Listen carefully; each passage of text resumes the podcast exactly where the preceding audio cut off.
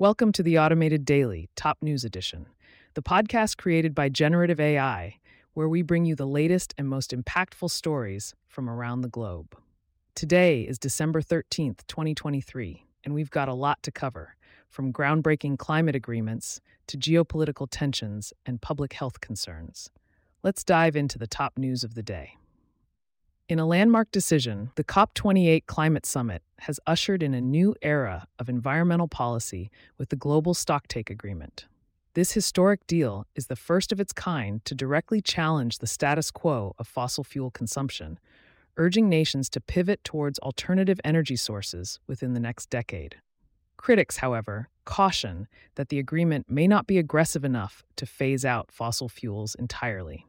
Nonetheless, the Environmental Audit Committee's chairman has made it clear the reign of oil, gas, and coal is coming to an end.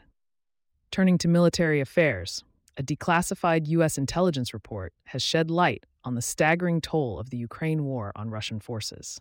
With 315,000 casualties, Russia's military capabilities appear to have been set back by nearly two decades.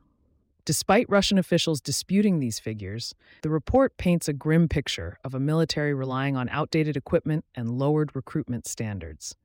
Meanwhile, Ukrainian President Zelensky's plea for more aid echoes across the U.S., where President Biden stands firm in his support for Ukraine. In tech news, Apple is stepping up its game with the introduction of stolen device protection in the upcoming iOS 17.3 update. This new feature is a thief's nightmare requiring biometric verification to access sensitive device settings and data. It's a bold move to safeguard user information and deter the resale of stolen iPhones. A concerning report from the Climate Amplified Diseases and Epidemics Consortium has linked climate change to a surge in infectious diseases.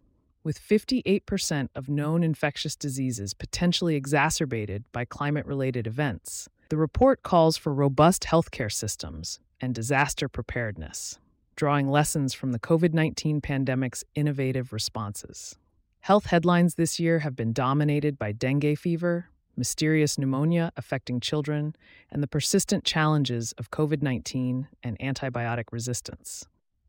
These health crises underscore the need for vigilance and continued research in combating infectious diseases. Back to climate news. The COP28 agreement has received praise from Ireland's Minister for the Environment, Eamon Ryan. The deal, which ambitiously commits to a renewable and energy efficient future, is seen as a pivotal step in tackling climate change and its financial implications. In economic developments, the European Central Bank is gearing up to address its balance sheet as inflation in the Eurozone eases.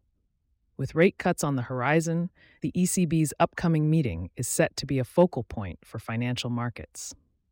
Dengue fever is on the rise, with record breaking cases reported across the Western Hemisphere. Climate change is a key culprit, with higher temperatures and extreme weather events creating ideal conditions for the disease to spread. The situation is particularly dire in regions with poor sanitation and healthcare infrastructure. Geopolitical tensions are high, as Taiwan reports multiple incursions by Chinese forces into its contiguous zone. With elections looming, Taiwan is on guard against China's intimidation tactics and potential interference. Financial guru Jim Cramer has issued a warning about the dangers of speculative buying in the stock market. He advises investors to be cautious and consider taking profits to avoid potential sell offs. The term unabated fossil fuels has become a point of contention in discussions about climate change and carbon capture technologies. The recent COP28 agreement has sparked debate over the future of coal power and the role of CCS in mitigating emissions. The UK economy's unexpected contraction in October has raised alarms of a potential recession. With all main sectors experiencing a downturn, the nation grapples with the cost of living crisis and the implications of monetary policy. A study on post COVID 19 condition among U.S. veterans has revealed the protective effects of vaccination and the varied symptoms of the condition. The findings emphasize the need for continued research and support for COVID 19 survivors. Finally, the UN has declared the health system in Gaza collapsed, with the ongoing conflict taking a devastating toll on the population. International calls for a ceasefire and concerns over the war's repercussions are growing as the U.S. remains vigilant against potential domestic threats linked to the conflict. That wraps up today's edition of the Automated Daily. We've covered a lot of ground, from environmental milestones to the latest in technology, health, and global politics. Remember, the world is always changing, and we'll be right here to keep you informed.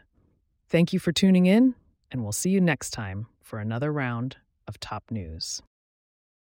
We have an update to share. You can now subscribe to specific editions of the Automated Daily.